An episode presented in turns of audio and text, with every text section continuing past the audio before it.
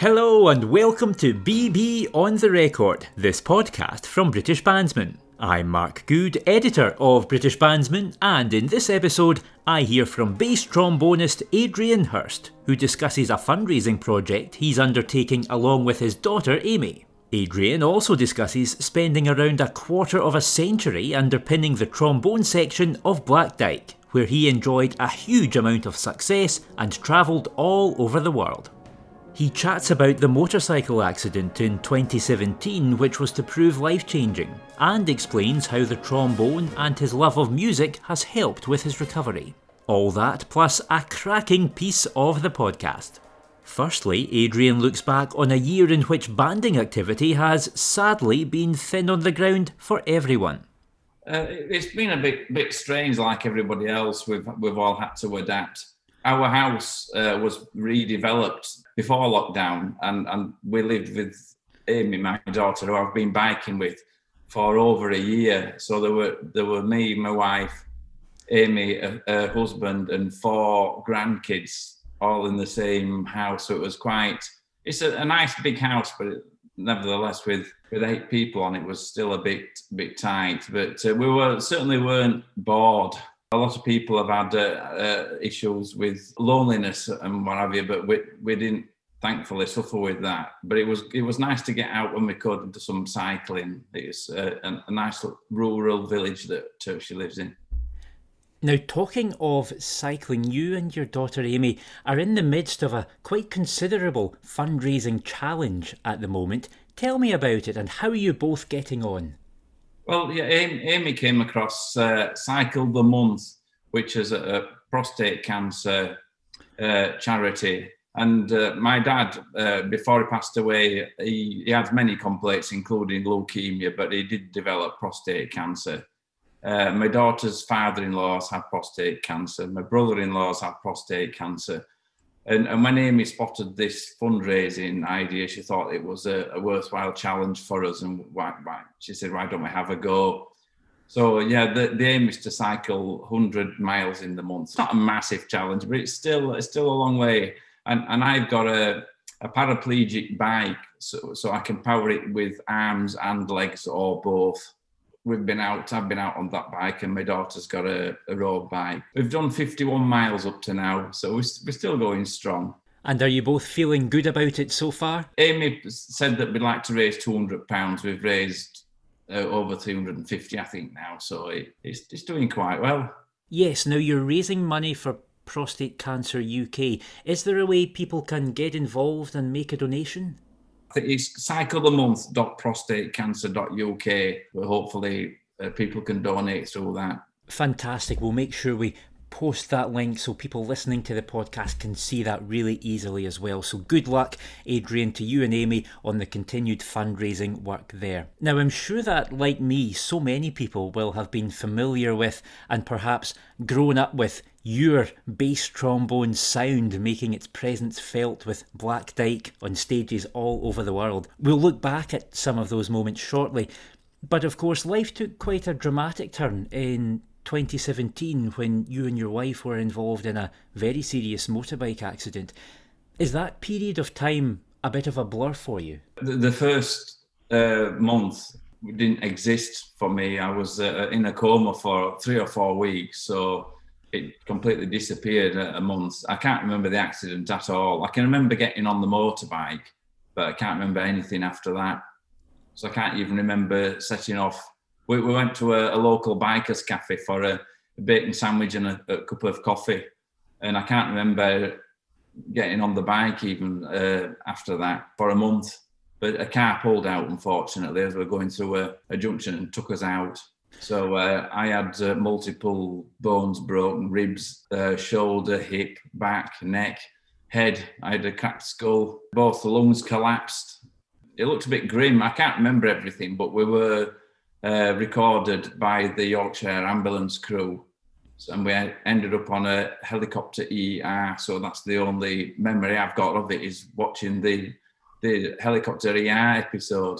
Did it take you a while to think about watching that episode? Or were you spending a little while saying, I might just not bother watching this? No, I was quite keen to, to have a look, to be fair. but because I couldn't remember anything about it, I, I do sort of wake up a little bit during the the rescue, but I can't remember any of that. But I, I did respond to some questions by pointing to my stomach. I think it was they were asking me where I got pain. I, I can't remember any of that.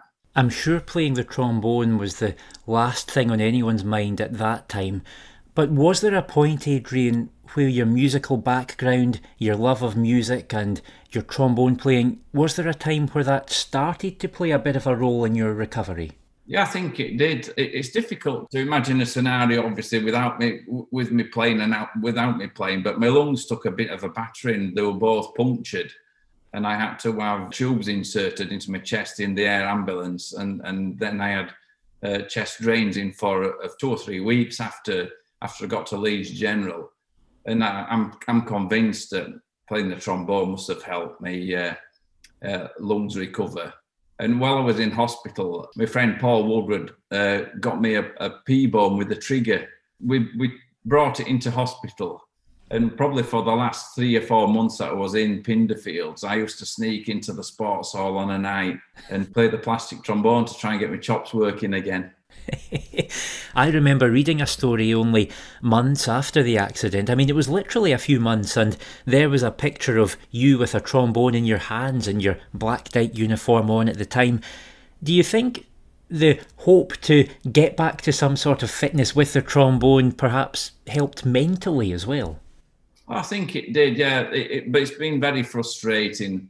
Uh, things don't work like they used to work. My, my posture is not good because I'm I'm I've got a, a good degree of paralysis from my waist down, and it's lopsided as well, and that affects my diaphragm. I have a bit of facial numbness. That doesn't help. My lungs uh, obviously aren't like they were, although they're not bad. I don't think they're too bad, and and, and I feel like I have a constant really really tight belt on that help that doesn't help breathing. So there are lots of things going on that mean I'm, I'm not as good a player as I used to be. But I'm still I'm, I think I'm still improving. I keep trying anyway. So it's very frustrating but but I suppose mentally it, it must be good for, for for several aspects of my recovery.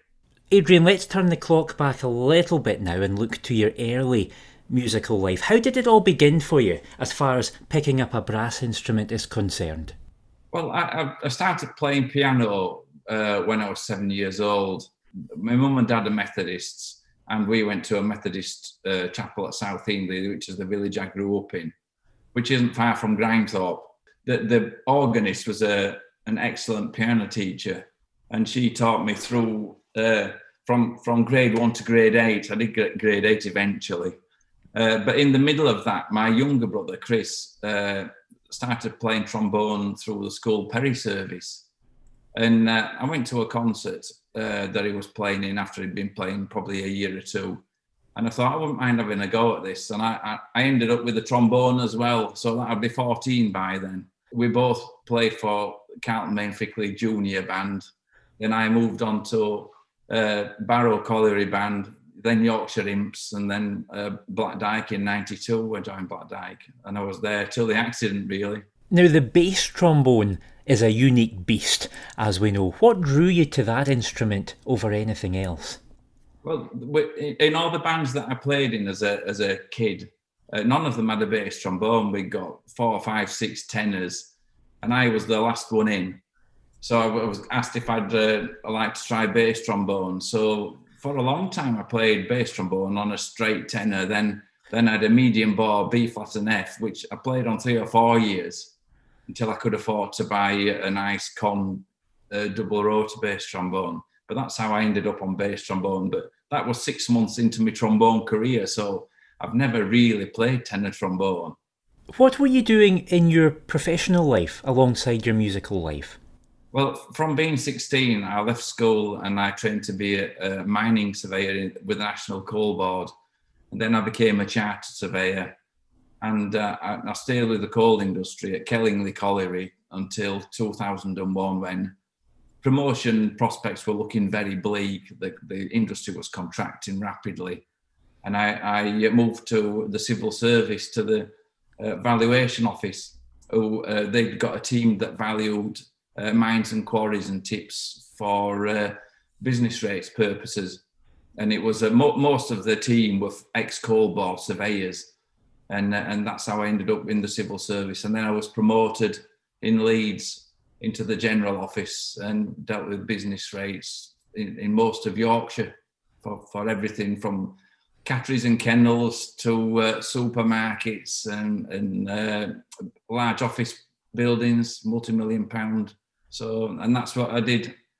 Uh, I ran a team that did the valuations uh, until uh, till the accident. It was at Black Dyke where you spent so much of your musical life, Adrian. But how did that opportunity to get involved with the Queensbury Band come about?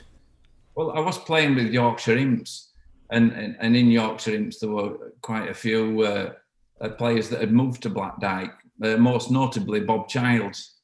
And uh, when Mark decided, Mark Frost uh, decided it, it was uh, really going to go pro, it, it, was always a fantastic player, and it was it, it wasn't going to stop in brass bands forever. And and he quite rightly moved on to bigger and better things. So an opportunity came up, and uh, Bob suggested that I might be interested. And Chris Jeans called me, and I ended up at, at Black Dyke. That was in uh, May 1992.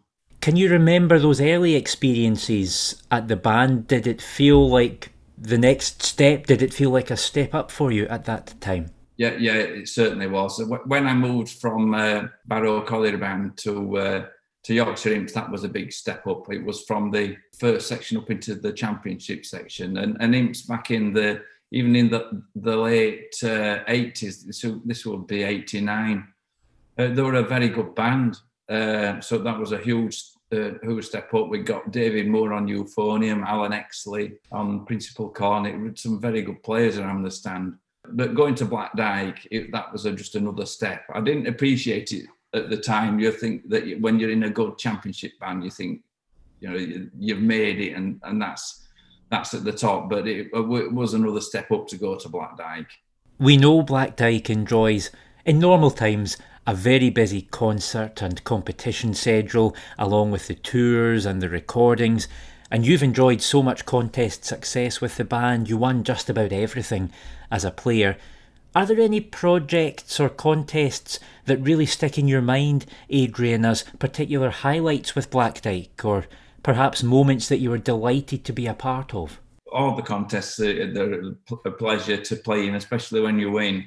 Uh, Camp Catcher with Jim Watson was the first contest I played with Black Dyke in September 92 and we, we won that, which was fantastic. But I've enjoyed many uh, contest successes under Nick Childs. I, I, think the Nationals in 2004 sticks in my mind. There was a bass trombone cadenza in in in that piece. And uh, obviously, when when you're on the Albert Hall stage, the national finals with Black Dyke, and the spotlights on you, and you end up winning, that's a standout one. But th- there's been some of the European contests that we've won have been they've been fantastic uh, events to be part of. In 25 odd years with Black Dyke and the playing you had done before then, you have played rather a lot of music. How have you seen the repertoire change in that time, Adrian, particularly those bass trombone parts? How have you seen them evolve over time? I think they've certainly got lower. Uh, yeah, back in, back in in the day when G trombones were the norm, the lowest note you get on a on a G trombone would be a D flat so a lot of the early test pieces never went below a low D flat, but now they go down to oh pedal E's, pedal E flat, and and and beyond perhaps. But uh, certainly one that sticks out, Muckle Flugga, that was an experience. That I, I, think I got five notes on the actual stave every throughout the whole piece. and Every single note was on a ledger line. That's the lowest, constant lowest uh, piece. And and at the other end, some of the pieces have gone up to uh, a high C, but treble clef D, which is quite high for a bass trombone. The range is uh, certainly expanded, which is great. It's, it's great stuff. You see, people I think sometimes underestimate the bass trombone, but it takes a certain talent to play the bass trombone, doesn't it? Yeah, yeah. There's a huge range. You don't. It's probably the because you've got two extra valves to the the slide replaces three valves and you have another two valves, you've, you've probably got the biggest range of all, all the brass instruments in a brass band in the right hands, perhaps. Now, Adrian, we come to your piece of the podcast, something which you're keen to share. Tell me about why you've chosen, or perhaps some of your experiences with, this piece.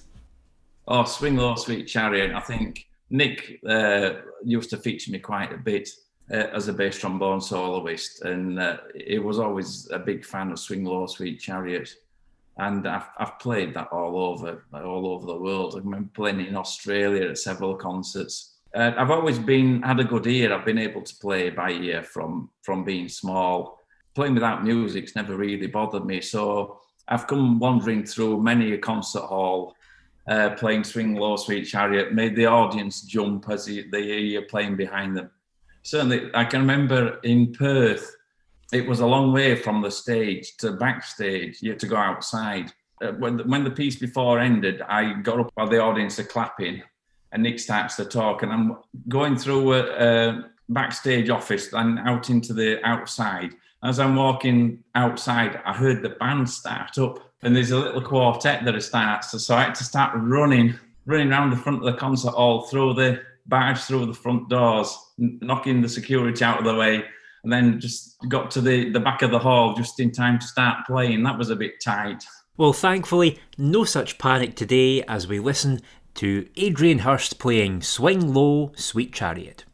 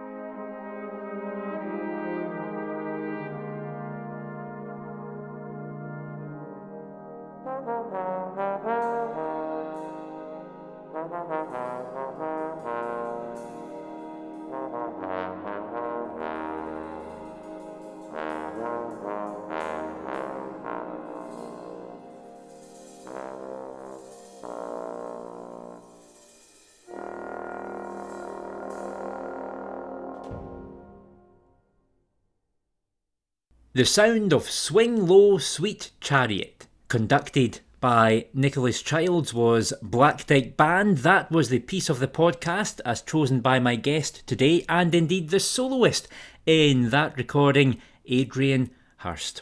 Adrian, when you were in the midst of a really busy period, juggling band and perhaps work and family life too, what made you keep going back? What made you want to keep turning up to the band hall or getting onto the coach and travelling far and wide?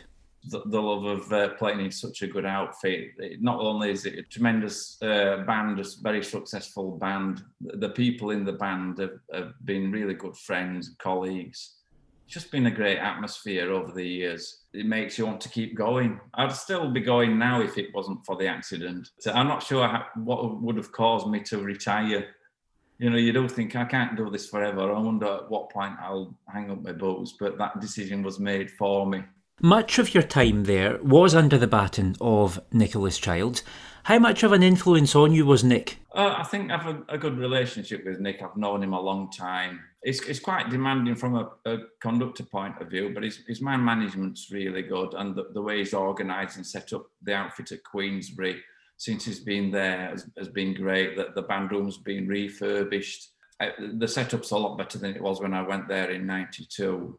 And was, he was constantly looking at uh, ways of improving and moving on and, and, thinking outside the box. And Black Dyke's often at the forefront of, of new new adventures. And uh, and it's that's mainly because Nick's driving things forward. He's done a, a very good job. As you look back on your entire musical life, Adrian, are there any other figures that have played a real pivotal role in your progress and your development? I think there have been several key players that I've learned from. I, I never had uh, any any lessons, particularly other than the school peri. But when you're playing at the side of players like Bob Childs, David Thornton, Roger Webster, Richard Marshall, you can't help but learn just by watching and listening uh, and, and, trombone players, Chris Jeans, and obviously Brett Baker played with Brett for a long, long time. You could learn off, open your ears and learn off everybody else. And Jim Watson as well. Jim was a, a great teacher. He was obviously a very well known and top class trumpet player, but he, was uh, really good at education. And I learned quite a lot from Jim in the in the my early days at Black Dyke. And you're back in action with the trombone, playing with Barnsley Brass, as I understand it, at least when COVID restrictions allow. How are you enjoying that experience? Oh, it's it's it's great. Uh, Barnsley Brass are an incarnation of the Barrow Colliery band that me and my wife played for back in the mid '80s, and and ten or eleven players are still there from when we played there 30 odd years ago. So it's it's like coming home a little bit it's the third tier of, of banding. It's not the top of the Premiership, so less pressure, uh, and it's giving me more time to to t- try and keep improving. So hopefully, I'm I'm contributing in in some way. I played at the area uh, last March, March 2020. We, we're due to go back actually, I think uh, tomorrow night, I think is our first rehearsal back socially distanced with bell covers on and everything. But they're a good bunch. So it's it's nice to be playing and it's it's nice to have something to work to and to keep me practicing. You mentioned you're just about to get back to a rehearsal. You and your fellow bandmates, you must be itching, you must be really looking forward to getting back. Even if it's distanced, even if you've got those bell covers on, you must be delighted to just have band practice in the diary. Yeah, it's, it's going to be great. Yeah, it's going to be great to play with other people now. And, and it's great that Karen's started to play again. She's a she was a euphonium player, and before that a cornet player, but now she's a, picked up a baritone so it, it's good that we're doing something together. So for the last 25, 30 years, I've been going off to band on my own. Now Karen comes with me, so that, that's good as well. It's good from a social point of view as well. Just finally for now, Adrian, how are you looking forward to the coming weeks and months as life, as restrictions hopefully start to ease off and things continue to relax?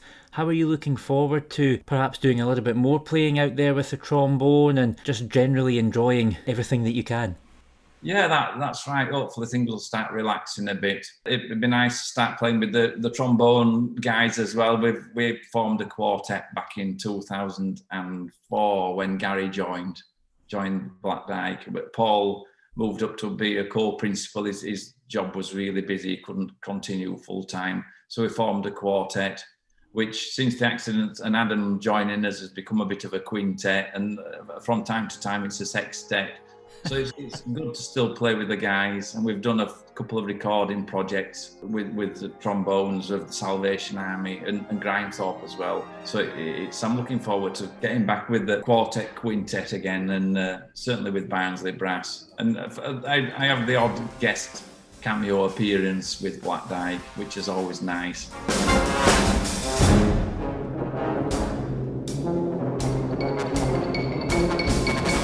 That's it for this episode of BB on the Record. Thank you to Adrian Hirst, and thanks to you for listening. You can support Adrian and Amy in their fundraising cycle. Go to cyclethemonth.prostatecanceruk.org and search for Adrian and Amy's 100 mile cycle. Do get in touch about anything you might have heard on the podcast. You can email info at britishbandsman.com. You can enjoy a digital subscription to British Bandsman. It costs just £42.99 for one year. For the latest news, interviews, and masterclasses from the stars, make sure you don't miss out. Go to BritishBandsman.com and click on subscribe. As for this podcast, you can find it on Apple Podcasts, Google Podcasts, and Spotify. Or just ask your smart speaker to play the BB on the Record podcast. Join me next time on BB on the Record. Bye for now.